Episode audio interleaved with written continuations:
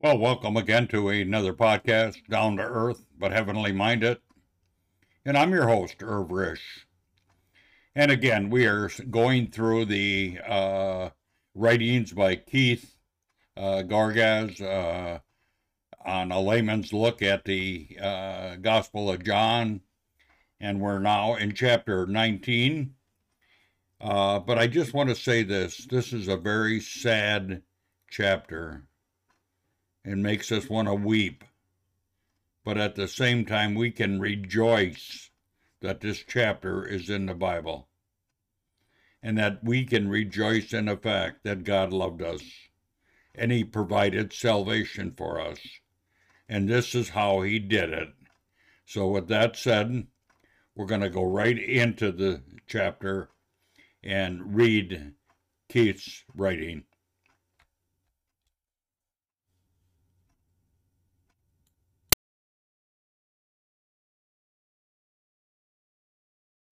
John chapter 19. A layman looks at John's Gospel. We have arrived at one of the most solemn chapters in the whole Bible. The crown of thorns. So Pilate then took Jesus and had him flogged. Although Pilate found nothing to charge Jesus with, he still scourged him. This was no mere beating with a whip, but with a Roman scourge, which is like a cat of nine tails with hooks on the end of the strands it would plow deep furrows in the victim's back. This was just the beginning of the torture of Christ. And the soldiers twisted together a crown of thorns and placed it on his head, and put a purple cloak on him, and they repeatedly came up to him and said, Hail, King of the Jews, and slapped him in the face again and again. Now the Roman soldiers join in mocking the Lord. When Adam fell, the earth was cursed for his sake, and part of the curse was that thorns and thistles would grow up, competing with food crops. Thorns, then, are a token of the cursed earth, and it was a crown of thorns that the soldiers wove together and jammed on the Saviour's holy brow. They clothed him in a royal robe to mock him, and mockingly hailed him King of the Jews. They slapped his face repeatedly. In the song of the suffering Messiah in Isaiah, we read that his face was marred more than any man. And then Pilate came out again and said to them, See, I am bringing him out to you so that you will know that I find no grounds at all for charges in his case. Pilate is riding the fence. He can discover nothing to charge Jesus with, yet he does not release him and justify him. He does tell the Jews that he can find no fault in him. Jesus then came out, wearing the crown of thorns and the purple robe. And Pilate said to them, Behold, the man. Here is God's man, dressed the garb of mockery. He is the man who stand in the gap for all men. So when the chief priests and the officers saw him, they shouted, saying, Crucify, crucify. The Jewish leaders respond by demanding his crucifixion. This is far from a fair and just trial. It is mob rule. Pilate said to them, Take him yourselves and crucify him, for I find no grounds for charges in his case. Instead of simply declaring him not guilty, Pilate is willing to allow the Jews their murderous desires. The Jews answered him, We have a law, and by that law he ought to die, because he made himself out to be the Son of God. Now Pilate is given something else to consider. Not only does Jesus claim to be a king, but he claims to be the Son of God. It is for this that the Jews wish to kill him. Pilate was already distressed by the situation, and hearing this struck fear in his heart. Therefore, when Pilate heard this statement, he was even more afraid, and he entered the praetorium again and said to Jesus, Where are you from? A troubled Pontius Pilate returns to the judgment hall and asks the Lord where he is from. To Pilate's frustration, the Lord gives no response. But Jesus gave him no answer. So Pilate said to him, Are you not speaking to me? Do you not know that I have authority to release you, and I have authority to crucify you? Pilate now tries to demand an answer, based on his authority, by supposing that he has the power to either crucify or release the Lord Jesus. The Lord's response is swift. Jesus answered him, You would have no authority over me at all, if it had not been given to you from above. For this reason, the one who handed me over to you has the greater sin. Jesus reminds Pilate that his authority is conveyed, not intrinsic. He then goes on to say something that Pilate finds most distressing. He says that the one who delivered him to Pilate has the greater sin. As a result of this, Pilate made efforts to release him, but the Jews shouted, saying, If you release this man, you are not a friend of Caesar. Everyone who makes himself out to be a king opposes Caesar. Pilate doubled down on his efforts to release Jesus, but the Jew wanted none of it. What they really are doing is threatening to make problems for Pilate with his boss, the emperor. This is too much for a weak man like Pilate, and at this he folds. Overpowered by public opinion, Pilate sets about to deliver the Lord Jesus to be crucified. He sits in the official seat of judgment. He renders an unjust judgment on behalf of the whole human race. Therefore, when Pilate heard these words, he brought Jesus out, and sat down on the judgment seat at a place called the pavement, but in Hebrew, Gabbatha. Jew and Gentile united in their rejection of the Son of God.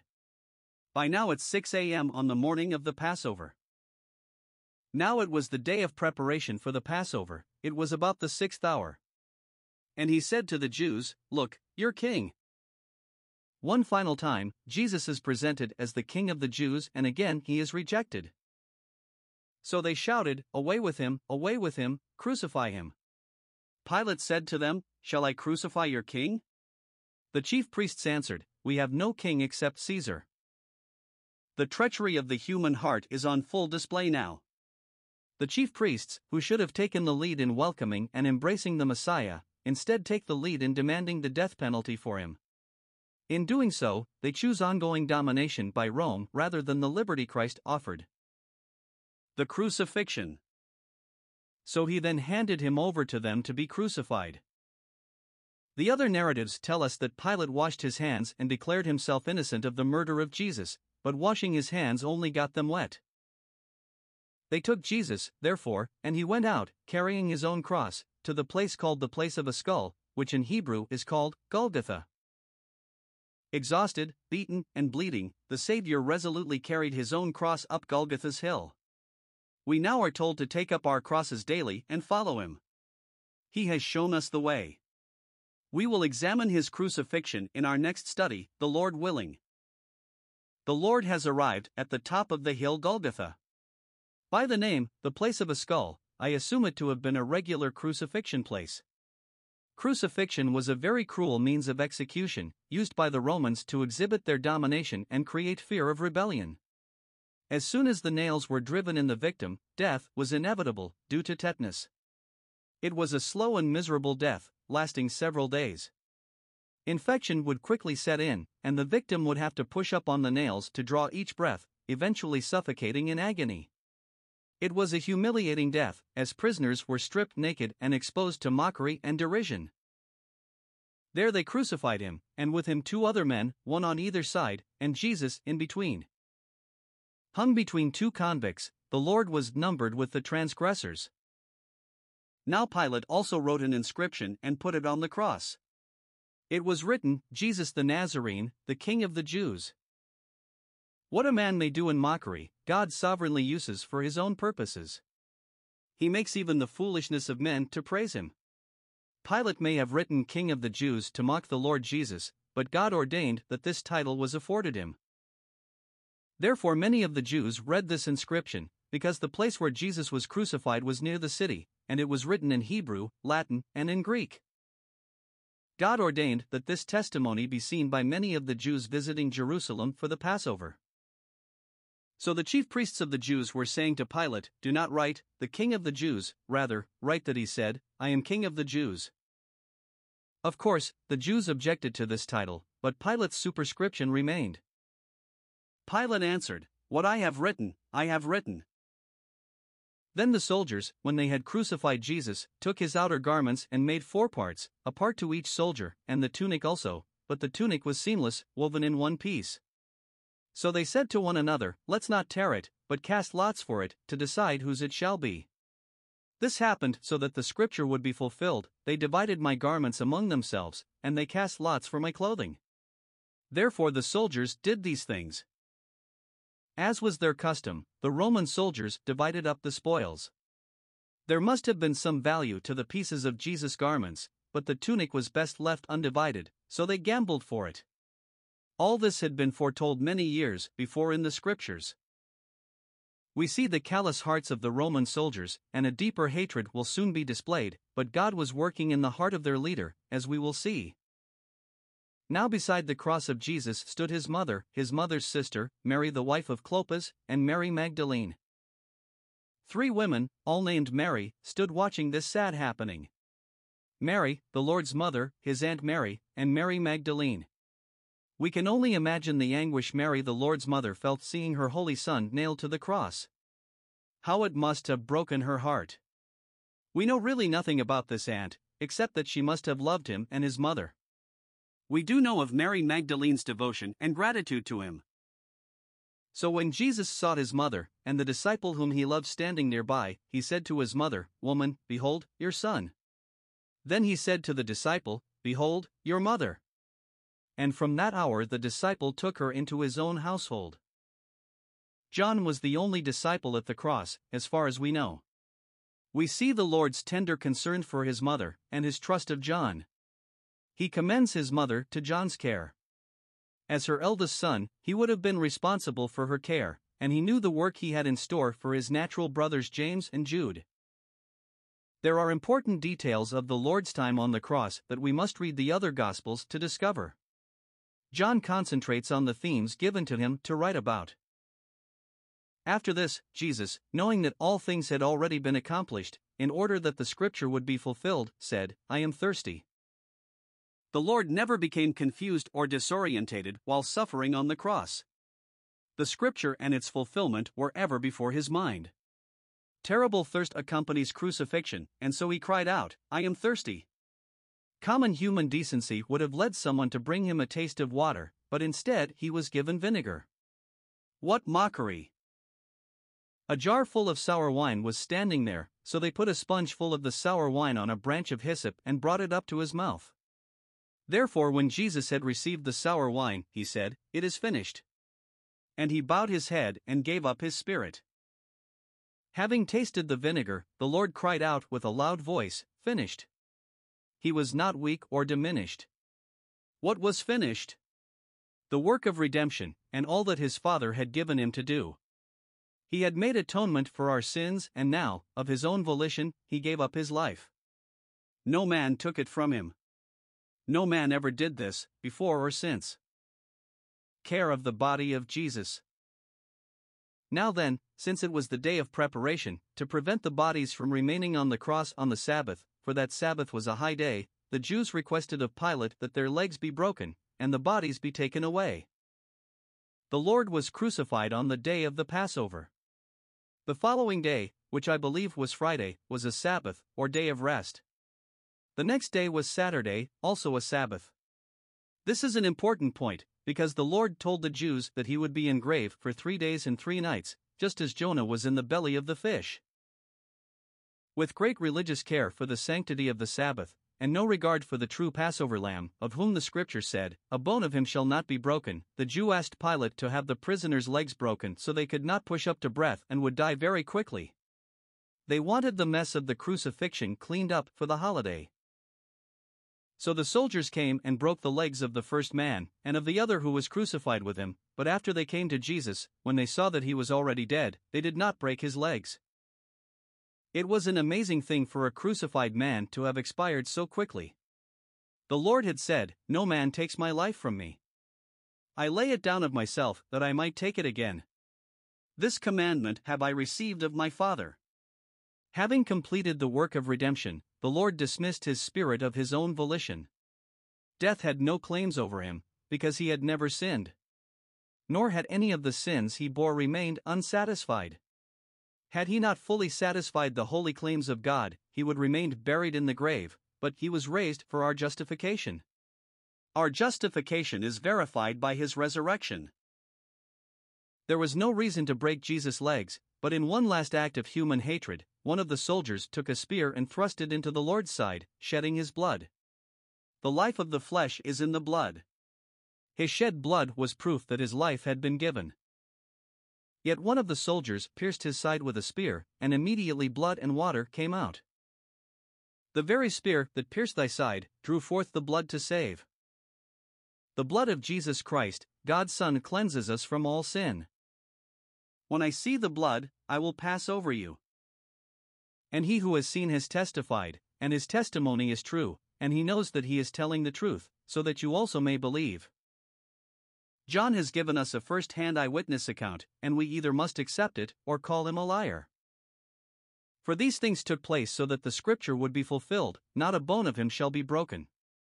And again another scripture says, They will look at him whom they pierced.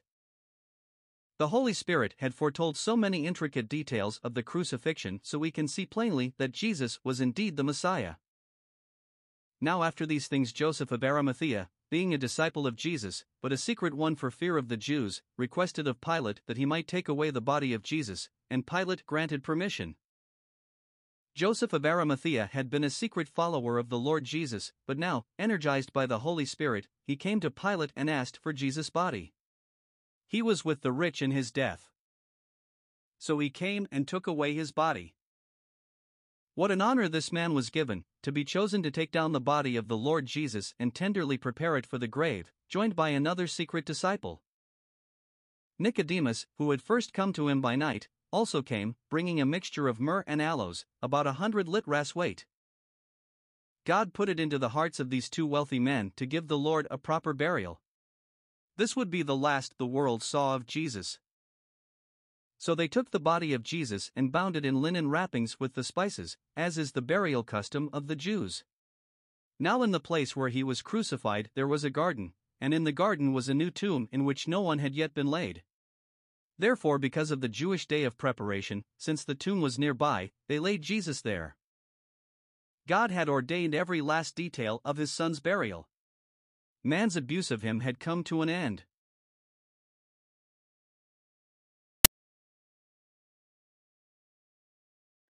Well, that ends the reading uh, of this chapter. And as we went through this chapter, it just, this hymn came to my mind. And it is so fitting when we remember the Lord's death that we sometimes sing this hymn. And this is the Lord's earthly ministry. Uh, and he completed the work the Father had sent him to do. The hymn that I'm talking about is uh, we got a red hymnal, and it's uh, Hymns of Truth and Praise. And it's hymn 163, and that hymnal it's called One Day. And I'm going to share the second verse with you because it pertains to this chapter. One day they led him up Calvary's mountain. One day they nailed him to die on the tree suffering anguish, despised and rejected, bearing our sins, my Redeemer is He. And then the stanza covers all of the the five verses in this uh, hymn, but I'm just going to read the refrain, and it says, "Living, He loved me." Uh, Dying, he saved me. Buried, he carried my sins far away. And that's what we're going to be reading. He was laid in the tomb at the end of this chapter. But rising, he justifies freely forever. And one day, he's coming, oh glorious day. Beautiful hymn. Well, with that, I'm just going to close this uh, a podcast until the next time, and we'll be in chapter 20. We only got two chapters to go. With that said, bye for now.